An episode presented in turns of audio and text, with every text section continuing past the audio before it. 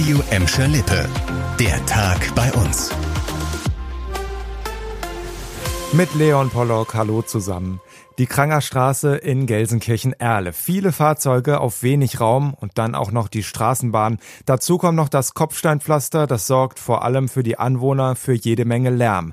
Aktuell ist die Krangerstraße also keine Vorzeigestraße bei uns, aber das soll sich ändern.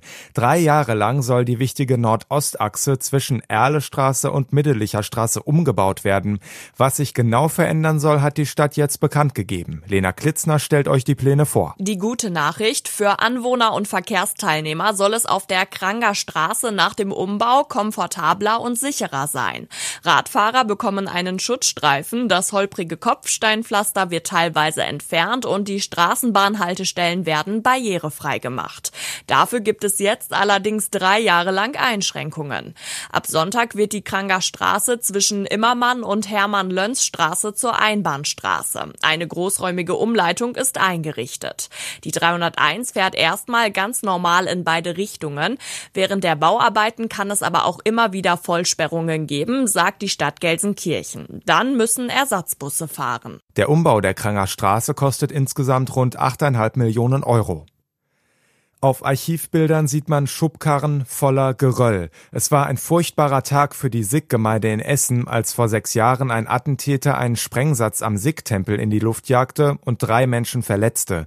Es war einer der ersten islamistisch motivierten Anschläge in Deutschland. Daran beteiligt ein damals erst 16-jähriger Islamist aus Gelsenkirchen. Jetzt ist er in seiner Heimat, die Türkei, abgeschoben worden. Das hat die Stadt Gelsenkirchen bekannt gegeben. Er hatte hier ohnehin in Haft gesessen und sei Mitte April in die Türkei geflogen worden. Es war Riesenglück, dass Anfang Dezember in Scholven niemand verletzt wurde. Mitten in der Nacht gibt's einen großen Knall. Ein Mehrfamilienhaus wird beschädigt. Feuerwehr und Polizei kümmern sich um die völlig verängstigten Bewohner. Und warum das Ganze? Ja, weil Kriminelle es auf den Geldautomaten in der Bank unten abgesehen haben. Dass Geldautomaten gesprengt werden, um an das Geld im Inneren zu kommen, das kommt bei uns immer öfter vor. Die Landesregierung will jetzt Stärke zeigen und hat eine Sonderkommission eingesetzt. Das Ziel von Innenminister Herbert Reul, den Druck auf die, Zitat, kaltblütigen Täter erhöhen. Annika Bönig erklärt, was die Experten der Soko genau machen. Ziel der Soko soll es sein, bisherige Fälle und Ermittlungen zu analysieren harmonisieren und neue Standards zu setzen. Seit April sind die Fachleute an der Arbeit. Laut Reul haben sie unter anderem schon herausgefunden, dass Spurensuche und Spurensicherung nach einer Automatensprengung besonders wichtig sind. Deshalb sollen in Zukunft direkt Spezialisten an die Tatorte.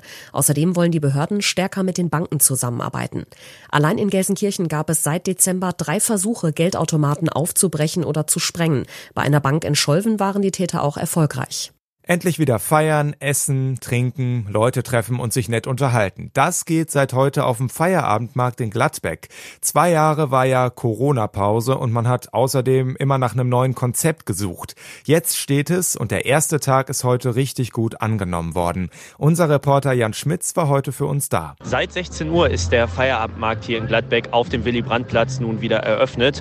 Neben Gastronomen sind hier dieses Jahr auch erstmals Start-ups aus Gladbeck und Umgebung vertreten und stellen sich hier vor.